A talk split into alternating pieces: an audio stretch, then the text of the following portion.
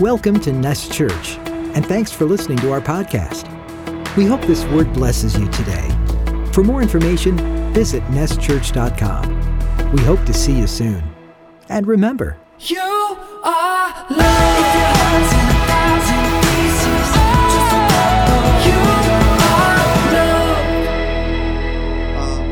Once again, it's a blessing to be here.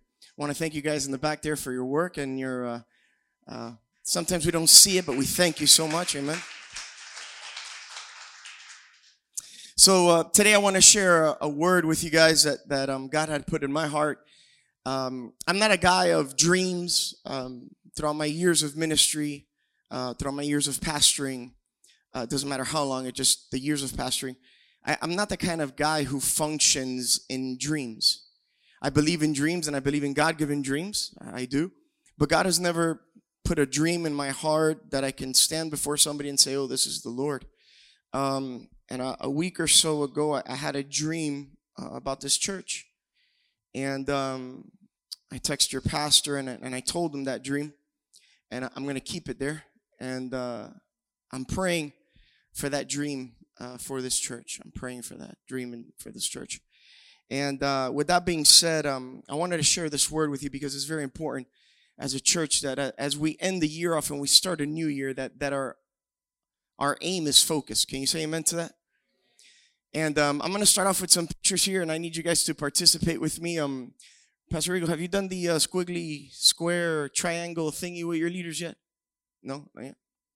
Guess not, because you guys aren't answering, so that's okay. You guys will remember what I'm talking about. But today I have a picture here, and I'm going to ask the guys in the back to put the first one up here, and let's see which one comes up first. I'm going to need somebody to participate with me. That's a good one right there. Now, when I was younger, my mom took me to a place. This is a true story. I sat before a doctor and because I had problems. How many people have problems in their lives before, right? And they wanted to medicate me and sedate me and do all these things so I can function properly, right? So, they took me to a doctor and they started putting all these splatter pictures in front of me, and I had to say what I saw, right? So I just want one individual just to shout out and tell me, well, what do you see here? Like, Tito's good, man. Tito's abstract. He sees more than what you think. But Tito, what do you see right here? A music stand, right? How many people see a music stand? No. You see a music stand? Did you see a music stand before he said that? No, right? After he said that, right? So you could see it now, right? The music stand, right? Can I tell you what I see there? Look how different this is. I see two chihuahuas. You see the big ears? I see two chihuahuas attacking a beetle. You see that beetle in the middle? There's a bug there, and there's two chihuahuas attacking the daylights out of the beetle. How many people see that now? You see that now? You see it now, right? Did you see it before? No, you didn't, right? Because you probably had your own perception, right? But everybody see the chihuahuas. We're in Hialeah, man. You know what a chihuahua is. Come on. Maestro, next picture. Let's go through this. This is the last picture, I promise, and we'll get through it here. All right.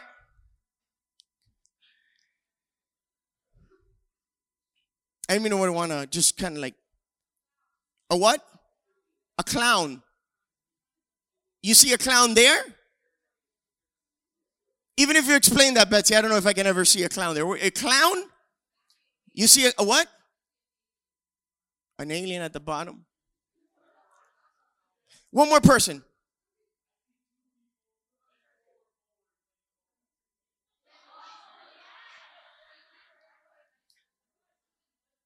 Now, can I participate now? I'm going to participate now. What I see here are two ladies bent forward. Right? On a turntable with the red things being music notes and the things in the middle being hearts because they love what they're doing right there. Like, wiggy, wiggy. You know, they're doing the DJing thing, you know? How many people see that now? You see that now? Did you see it before?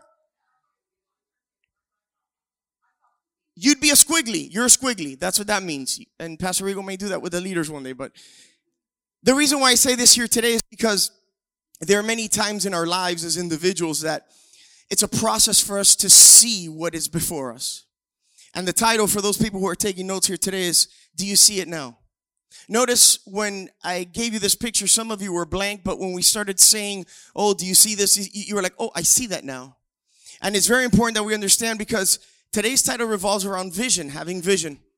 And I want to let you know that vision and sight are two different things. Somebody shout different things. They're different things. Sight and vision are two different things. Let me explain this to you real quickly here so that you can understand here. Now, sight functions with your eyes. Somebody say with your eyes. That's what sight functions with. The fact that you could see me here today and the interpretation of those crazy things we saw up there, that was the function of your eyes, right? Vision is the function of your faith. There's a big difference, because vision needs faith to see. Sight, you just need your eyeballs, pretty much. But when you're talking about vision, that deals with having faith. And there is nothing better than having a church that not only sees, but also has vision. It's very important that we understand that sight is a great thing. And just because you have sight, it doesn't mean you have vision. Sight is a great thing because you're able to see what's before you. You're able to see what you're dealing with, but vision allows you to see what's to come. As individuals in our lives, we must understand that sight can work against your vision. What you see with your eyes can come against those things that God has placed in your heart. Now, sight is something that you have physically. Vision is something that has been given by God.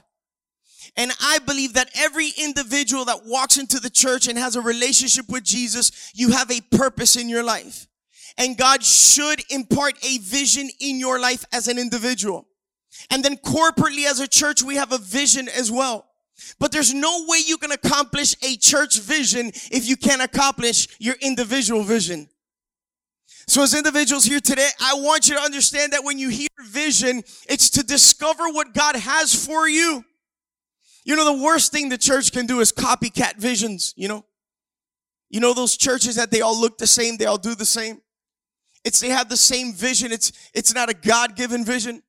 I challenge you today as individuals that as you start this new year to seek God and discover what God's vision is for you, because it is important. It brings a point of fulfillment in your life. You see, there's only a certain things that could fulfill you as a Christian, and it isn't Pastor Riggle nor these four walls. What fulfills you as a Christian is the Lord himself and you doing what God has called you to do. And you cannot do that by your physical sight. You have to do that by your spiritual vision. And we're going to see in scripture individuals that had sight and individuals who had vision. And you will see the difference amongst them. And today you must understand that God is calling a church to live in vision and not only by sight. Now, when you hear this term of sight, you know, sight is not a state where you look at something, you want something, and you do something. Vision is not something that you want to do, that you want to accomplish, and they're two different things. When you think of vision, it's something that God wants you to do, that God wants you to do. We understand that today, right? Don't get confused. Vision is what God wants you to do. Don't get confused with God's vision and your plans. It's two different things. Don't think about ambition either, because ambition is everything we want to accomplish in life. And sometimes we grab our ambition and we categorize it as God's vision for our lives and God's plan for our lives. And in reality, it is not. And all it is, it's your ambition and your plans. And I don't want my ambition, nor do I want my plans, because I know that God's plans are higher than mine's. So when I have my plans and my ambition as my vision, then I lower God to a place where I understand him.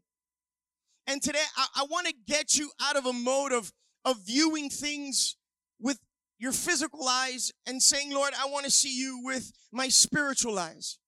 I want to experience you in a place where it's you and only you.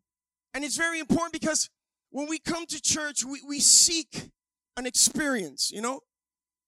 And the church sometimes gets in a place where, what do we do so that people can experience God? And the reality is that that's not going to get you far, because revelation is what you should desire. Because revelation is what stays forever, experience is momentarily. And we have to get to a point of our lives where we say, God, I want to get the revelation of who you are so that I can get your vision and I can be who you've called me to be. Because if not, we're just people of plans and ambition. And although those things are good, we need to allow our ambitions to become what our vision is and do what God has called us to do. Because that's what we're filled with joy. How many people say amen to that? All right, let's get into the word this morning. We're going to turn to the book of Kings, 2 Kings chapter 6. We're going to see two individuals here that you will notice the difference of physical sight and spiritual vision. Now, the individual that we're going to be talking about here today is a prophet of the Old Testament who was an individual who was powerful, an individual who walked in the spirit and not in the flesh, an individual that when he'd cry out to God, God would respond. And the reason why I believe he had that kind of relationship was because he had vision and he knew who God was. He knew what God had called him to do. And because he was so sure in his calling and he was so sure in who God was, then the only thing God was able to do was to glorify himself in his life. And so many times in our lives, we allow the physical sight to impede our spiritual vision. Like we allow what we see with our eyes to get in the way of what God has planned for us. Instead of the church rising up and speaking what we heard so that we could see what we said, you know? And saying, God, I trust you and I believe in you. Like your sight is only going to look at the problem when your vision will look at the actual fact that there is a probability of God to work there.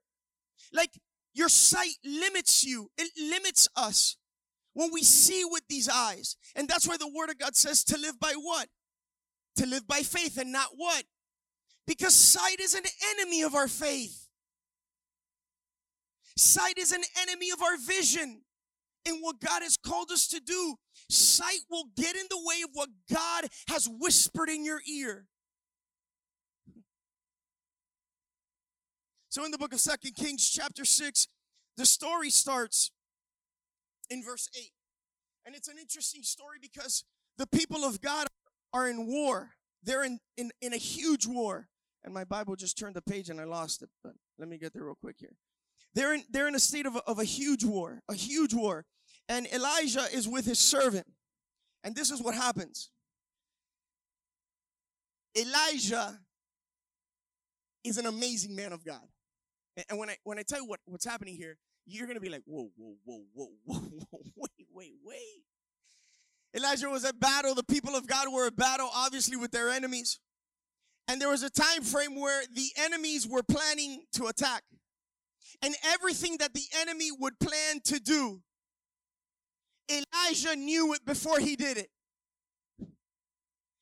In verse 8 it says, now the king of Syria was making war against Israel.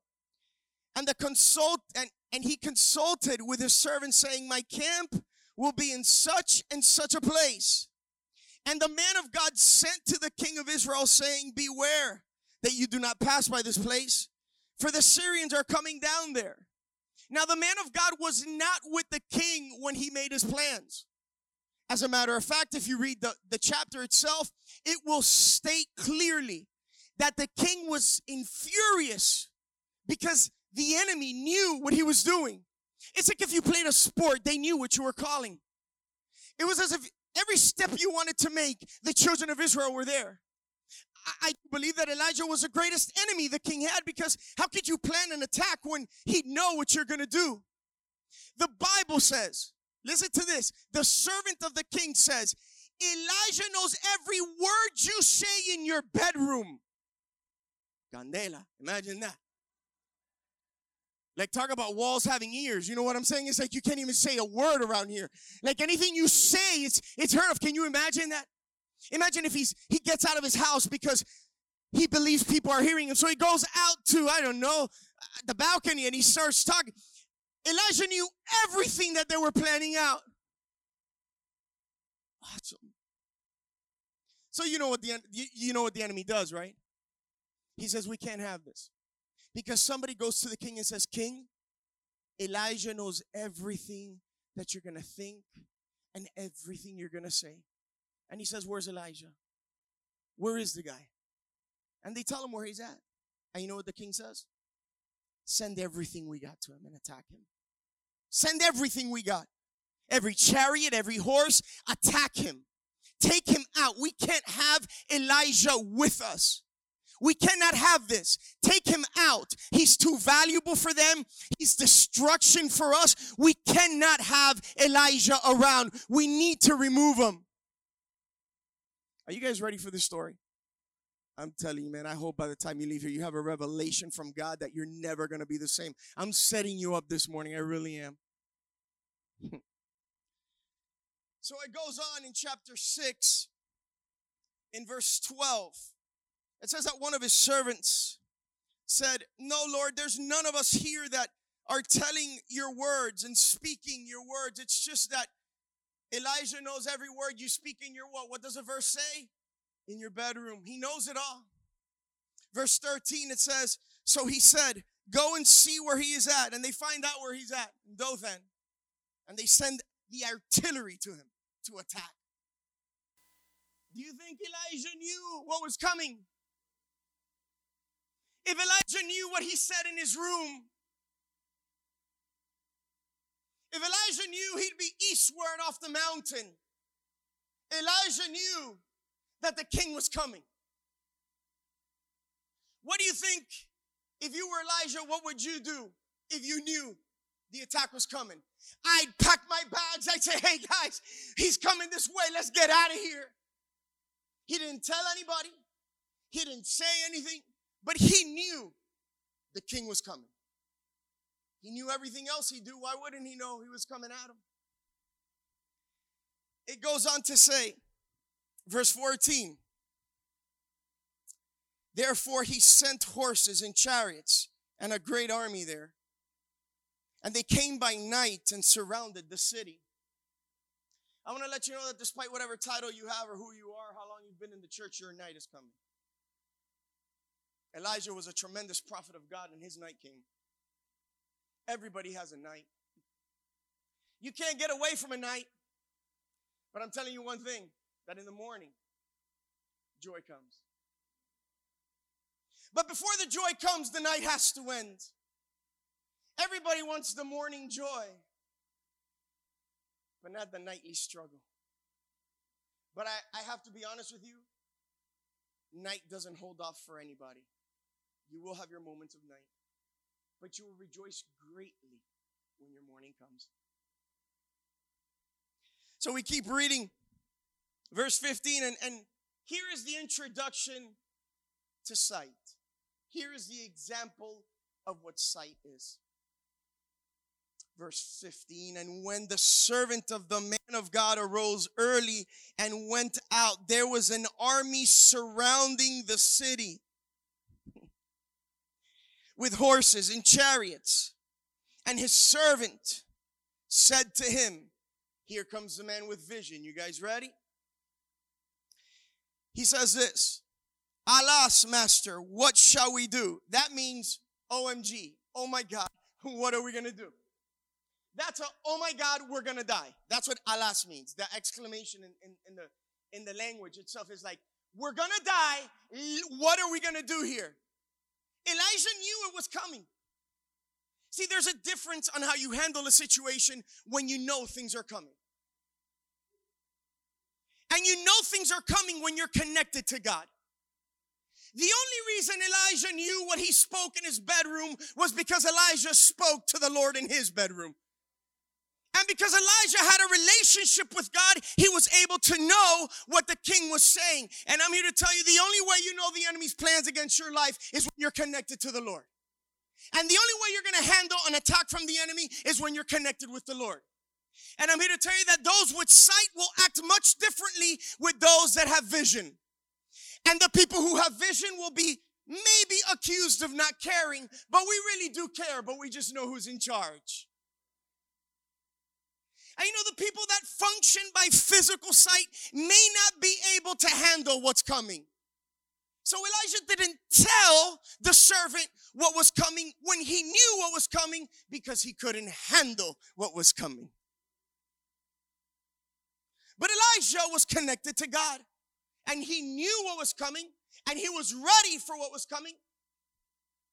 And the servant says, "What are we going to do, Elijah? I just came inside and we are surrounded in our church. And I think you guys in your church as well. You may sing this song. And it's, this is how I fight my battles. You guys know the song? Maestro.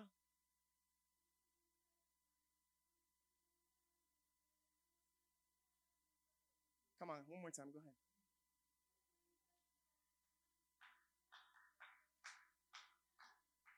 You see, we sing that song.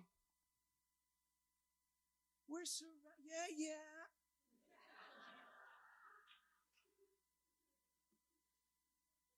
Listen, that song is not a hamster.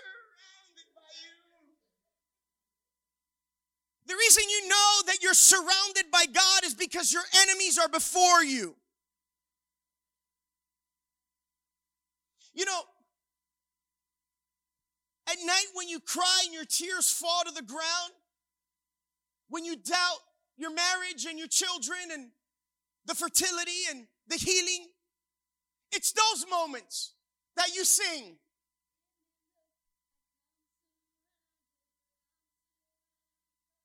You can't sing that song unless you're faced with an enemy. That's why when I sing that song, I can't stand on my feet. Because I can say, Lord, you were with me in the oven. Lord, you were with me in the den. Lord, you were with me when I faced the Red Sea. Lord, you were with me when I was attacked. Lord, I remember that day, and I remember that when I looked around me, I saw my enemies. But despite my enemies being there, you were greater, you were larger, and you were God. But you can't see that way if you function with your sight. You can only see that way if you function what? With vision. Let's keep on going. So he says, what shall I do? Verse 16, so he answered.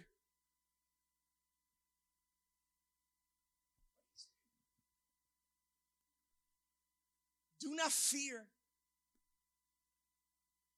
We have so many people saying, what do I do? And not enough saying, do not fear. It just proves to us that many of us are living with the sight of these eyes versus the vision of the Spirit. That's what that proves. There's so many people in the church, and it's okay because that's what life brings. There's nothing wrong with saying, what do I do? But there's something wrong when people can't stand up in the church and say, don't worry because I've been there. He's going to come back. He's going to repent. The sickness is not for death. We need people to stand up and say, don't worry because I was there.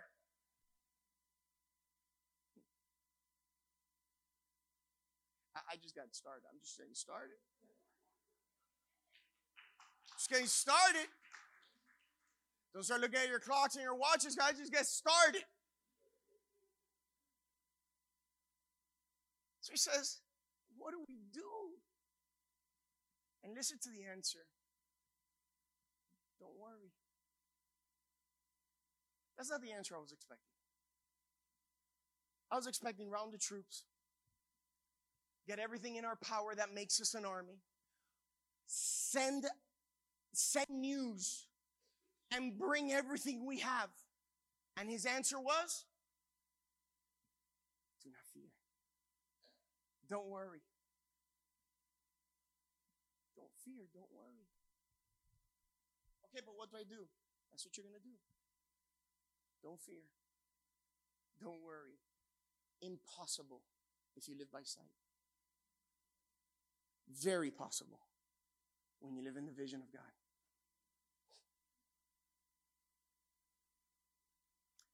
Do not fear, for those who are with us are more than those who are with them. That's a lie. Can I explain myself? That is tremenda mentira that I've ever seen in my life in the Bible. That is a lie.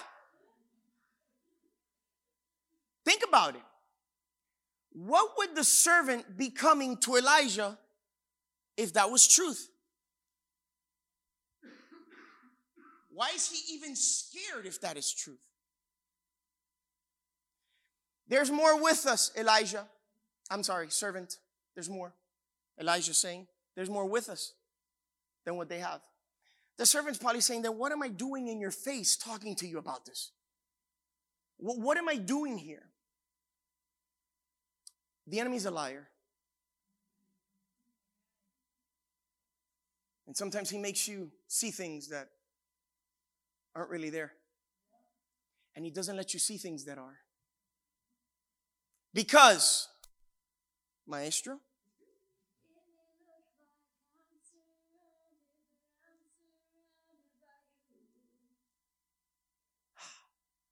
how's that feel when you hear that now? Ah, Jesus.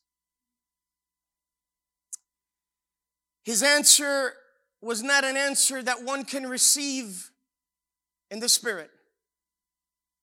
And there are many times that I give counsel to people that they get very angry with me.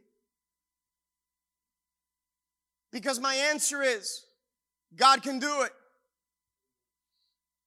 Pray and fast and seek. But they don't want that answer. They don't want the answer, don't fear and relax. They want a game plan. You want something right now. Heal this right now. Save this right now. Do this right now. And God says, I'm not doing it that way. And it goes against everything you see. And many times I've been in church and God has given me a word and I said, that's a lie because that's impossible to happen. There's no way we have more with us. Can you not see this? There's no way that diagnosis was a mistake. Of course there's a way. Pastor, you don't understand. He's not even home. I know how it feels. My dad was homeless, addicted to heroin, and he came back. See, God's word in our lives, if we live in the flesh, and we allow ourselves to live by sight alone, then God is looked at as what? A liar to us.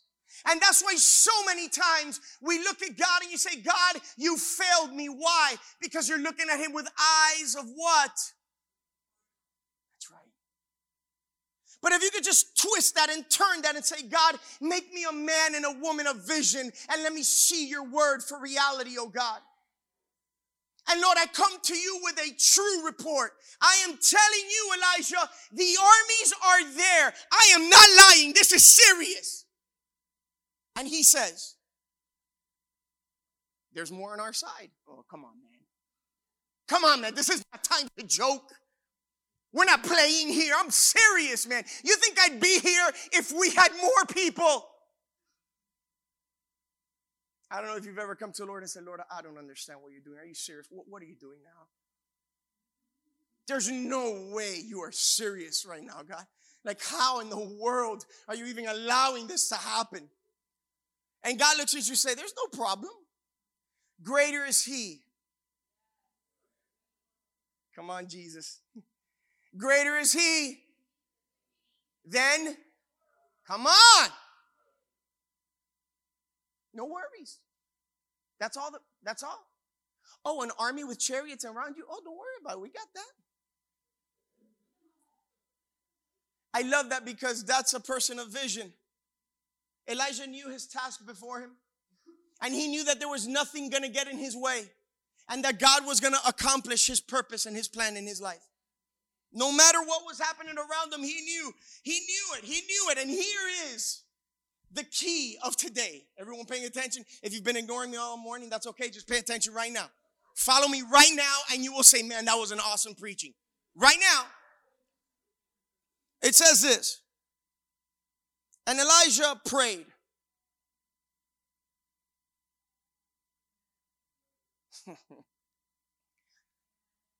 How is this Elijah a man of vision? Because he prays. You cannot be a man of vision or a woman of vision if you don't pray. What are you talking about? Come on. We want reward, we want blessings, we want this, and we do nothing to accomplish it. Yet we want all the rewards that God has for us, but we don't do anything. If you've ever been there or you know a friend, can I see your hand? You know a friend? Yeah, I know a friend. He says, and Elijah prayed and said, Lord, I pray, open his eyes that he may see. He's not blind. Is he blind? He's not blind. Is he blind? He's not blind. He came with a true report. But the Lord put in Elijah's heart, open up his spiritual eyes and let him have vision. Because vision is more important than sight. He says, Lord, I pray that you open his eyes and that he may see. Then the Lord opened his eyes of the young man and he saw. He saw. He saw. You know, the activity we did before we started the service, some of you guys didn't see the chihuahua until I told you it was a chihuahua. Or chihuahuas, for that fact. Attacking the beetle. And then when, I don't know if anyone ever got the clown with Betsy, but that's okay. We're going to just keep going because, I don't know. Did anyone else get a clown from Betsy's? That's okay. She has her own, perception of things, and that's okay. But interesting that what I saw, I was able to explain it to you and you saw it. Because you have power in what you see. You have power in your vision. You can make people see things they've never seen before if you're a person of vision. When you pray and you seek the Lord, a person of vision brings peace. A person of vision brings power. And here's Elijah. And he says to him, Lord, open his eyes. Open his eyes and let him see. And look what happens. What do you think happens? Of course he sees. Of course he sees. Of course he sees. The Bible says that Moses saw the invisible God. How do you see the invisible God? Because it's not physical. It's spiritual. And he says,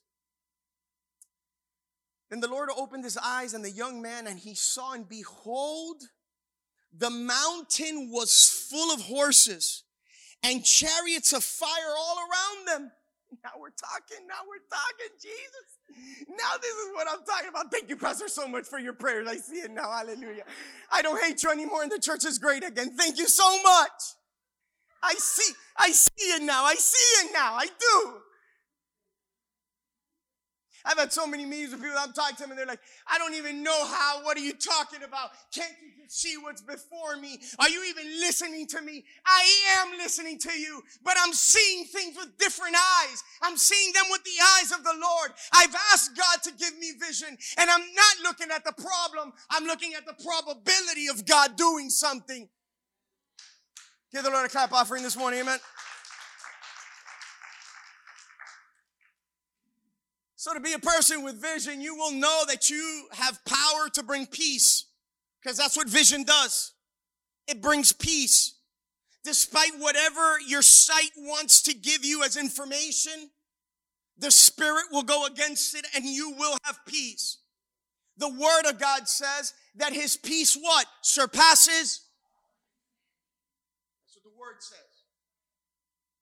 And that His plans are greater than ours.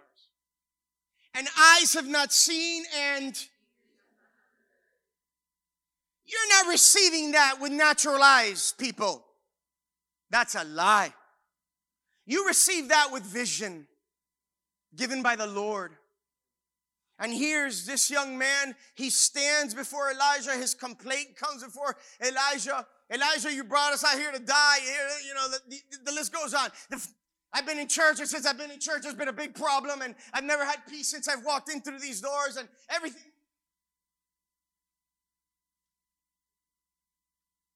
And he stands and he sees an army of fire. And I would have been pumped up. I would have been like, let's do this. take it to them right now. Let's go. I'm ready. Just do it. Let it rip. If they're a fire, then they can breathe fire and they can throw fire. Let's do this. Do it. Burn them all. How many people would have been praying for fire? Come on, burn them all, man. Some of us would have been like, grab the kids, grab the children, grab your bags. We're out of here. Grab the kids. Yeah, you know what I'm talking about. We're gonna. Oh, Jesus. Some of you got that and some of you didn't. So when the Syrians came down to him, what did Elijah do? So when the Syrians came down to him, what did Elijah do? He what? Every moment and every situation that the spiritual was attacked, what did he do? Pray to the Lord. There is no spiritual relationship without prayer, guys. Your relationship with the Lord is non-existent. That's like me telling husband and wife, go home and don't talk. Yet be intimate. Does that work? No, we know it does not work. But everybody wants intimacy with Christ, but no one wants what? The relationship, the communication. So we keep reading, and it says the Syrians come, and Elijah prayed. And I would have been like, God, he's brought fire from heaven. Now he's going to burn these guys up, and we're going to be in a good place. And everyone's going to fear him. Look what vision does here. Number two, vision. Number one was vision brought peace. Number two, vision brings boldness. He walks up to the enemy. And he says to the Lord, Lord, strike him with what? Blindness. I'm telling you, this guy prays. Horses and fire come out. He prays. People go blind. It's good stuff, man. And he struck them with blindness, according to the word of Elijah. That's God. Verse 19. Now Elijah said to them, this is not the way, nor is the city. Follow me, and I will bring you to the man you seek. And Elijah now is going to prove to us that number three, vision brings wisdom. Vision brings wisdom. We must understand that vision is powerful. It's greater than our sight. And we must understand that.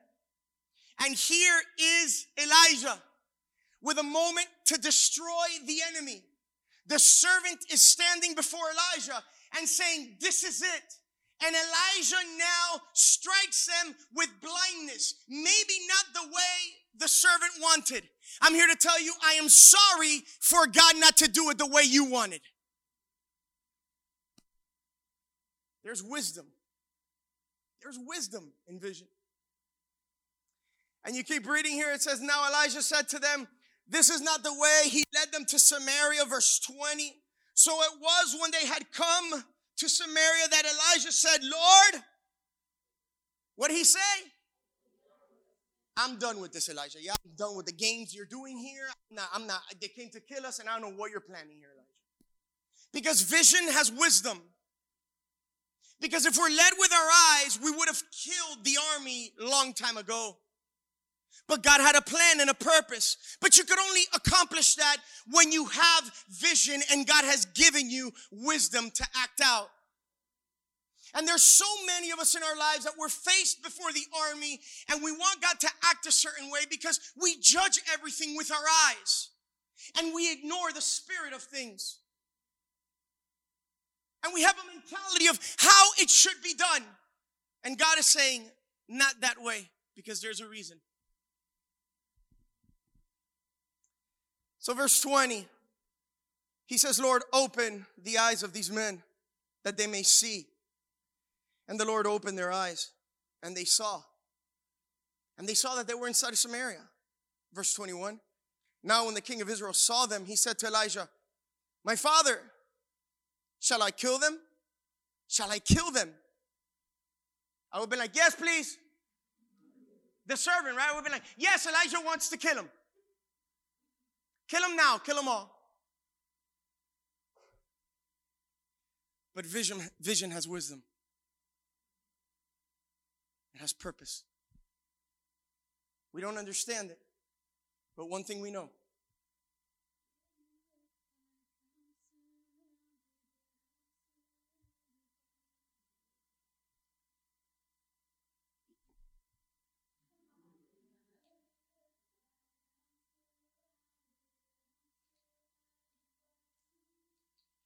And he knew this. Elijah knew that. Not only that moment, but every moment of his life.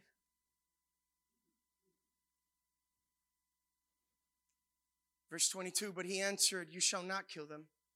Would you kill those whom you have taken captive with your sword and your bow?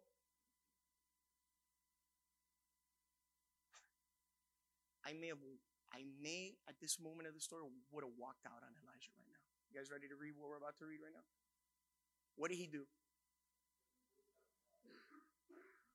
What is going on here, Elijah? Vision has wisdom. When you walk in God's vision, he gives you his abilities, man. This is what he says. Set food and water before them, that they may eat and drink. Go to their master. So feed them and let them go. Verse 23, then he prepared a great feast for them. And after they ate and drank, he sent them away. And they went to their own masters. Listen to the last part of this verse. I want everybody to focus on this part here. And it says, so the bands of what? Came. They came no more. I believe that if Elijah would have allowed the servant to function with his plans, he would have waged war against the enemy. And by raging war, generation after generation would have been plundered and attacked forevermore. But Elijah, that lived in the spirit of things, with the vision of God, knew that if he would act appropriately, then the blessings would come. Because most of the times we act appropriately when we're in the vision of God and not by the sight of man. And I would have never thought that by feeding them and doing what Elijah did to them would grant a promise and a covenant for their children's children to experience, that they would never again raid them for the rest of their lives, because he lived in vision.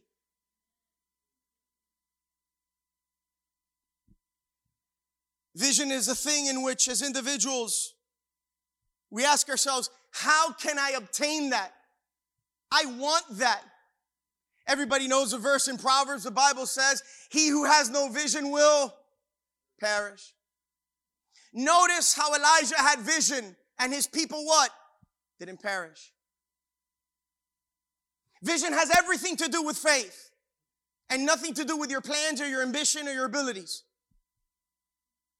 Most of the times vision that God gives requires more ability than what you can ever have.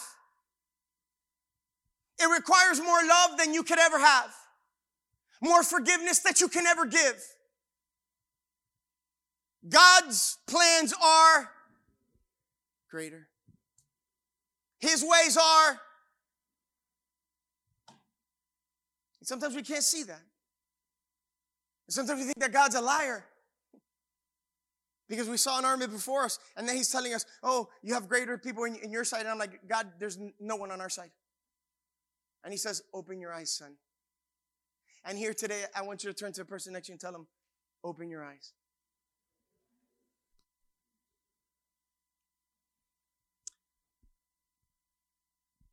As individuals, when God gives you a vision, and I'm going to close up with these three things real quickly here, if I can get some instruments up here. These three things here today I want to talk to you, and I don't want you to lose me here today. You know, usually you want to pay attention in the middle of the service and at the end of the service. So you could, at the end of the service, say, that was a great message. I don't know about Pastor Riggle, but at least with me, you can ignore me for the first 20 minutes. But after that, just pay attention for the next 10 and then catch me at the last 5. You'll be all right. I've always asked myself, God, I want to be an individual that lives in vision. You know, my personal life and my testimony, ministerially and physically, is one that comes with a lot of promises, many words, many things that have been spoken to me that I have yet to see. Do I have any friends? Anyone here like that too? But just because I haven't seen them doesn't mean that they're not true. And in order for me to accomplish those things, I have to be an individual that lives by what? Vision. Lord, what is it that you have for us? God, adjust my life. Let me see you with my spiritual eyes, God. And Lord, I no longer want to function by these things. Because if you see yourself frustrated and you see yourself in a place where all you see is the enemy, I'm telling you today that you're allowing yourself to live by these. And I'd hate to break it to you. If you live by these, it's a dangerous life. Because everything I see contradicts everything God has told me. And if I don't have the right eyes on, I can't even look at God and say, God, you're a liar. Because what I'm seeing is not what you said.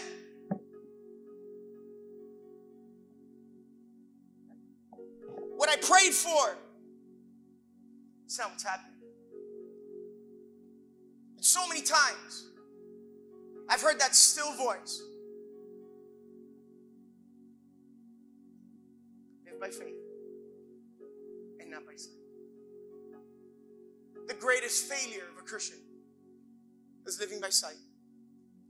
And at the same time, our greatest failure is not experiencing the greatest gift of having vision by God. In the book of Numbers, briefly here, there's a group that travel into enemy's territory. You guys know the story, right? And God gave them a word, that's your land. God, I don't think you've seen the enemies that are on it. God says, no, that's your land. I didn't make a mistake. God doesn't make a mistake. Tell somebody next to you, God doesn't make a mistake.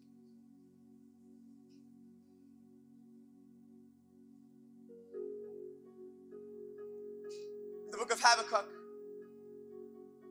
God gives a word on vision, the importance of vision. But in Numbers, there's a group of people who they allow their sight to disbelieve what God said. We must stand on our vision. Don't let anybody change your vision. You're stronger than that. I'm here to tell you that a circumstance and an issue in your life should not detour your vision. Your vision has nothing to do with what's going on in the physical. Nothing. So when Caleb said, I will not, we will not. Let's not do this. You guys don't know what you're doing. This isn't what God wants for us. But when you allow your life to be led by this, it overcomes this. And you will have a battle for the rest of your life. The spiritual person within you will battle with the physical one till the day you die. Until you make the decision to say no to the flesh. I hope you're seeing it now. And I tell you this today, open your eyes. In the book of Habakkuk, let's turn there as I close off. In the book of Habakkuk, if you could please turn there. And I'm going to ask you to stand with me this morning. Habakkuk chapter 2, verse 1 and 2 as it comes up here.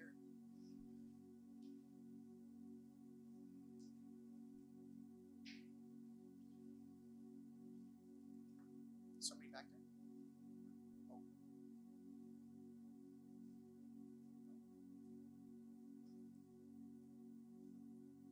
Who's there? Anyone there? Habakkuk, anyone got it? Oh, he's there. Thank you, brother. Habakkuk. We're there on you. No stress, no pressure. It's okay. We all need a potty break.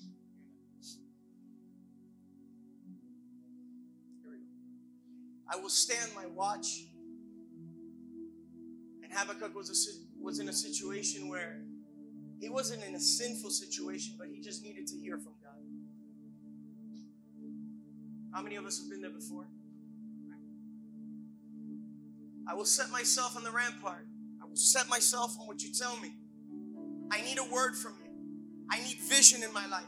I need you to speak to me. And this is his prayer. I want to hear from you. I need to hear from you. I need a fresh vision in my life. I need to understand what you want. He says, I watch to see what he will say to me. And what will I answer when I am corrected? Something's happened in my life, and I don't see God the way I used to before. I saw him fight my battles. I used to see him speak to me. I used to feel him a certain way, but I'm no longer that way. And Habakkuk knew that the people were in a position where they were not supposed to be. Next verse. Look at what he says here. Then the Lord answered me and said, write the vision. You need to stand on your vision. Don't let what anybody says or whatever's going on around you change the vision that God has given you. Stand firm on it. Don't let anything change that. Don't let heartache, don't let loss, don't let your mind, don't let anything come against what God is going to speak to you. Don't allow it. Because the enemy wants to rise up a people that will reject the word of God. And people will look at your circumstance and say, there's no way God wanted us to go and conquer that land. Can't you see those giants? And God says, no, that's exactly what I wanted for you. I want to show you my power.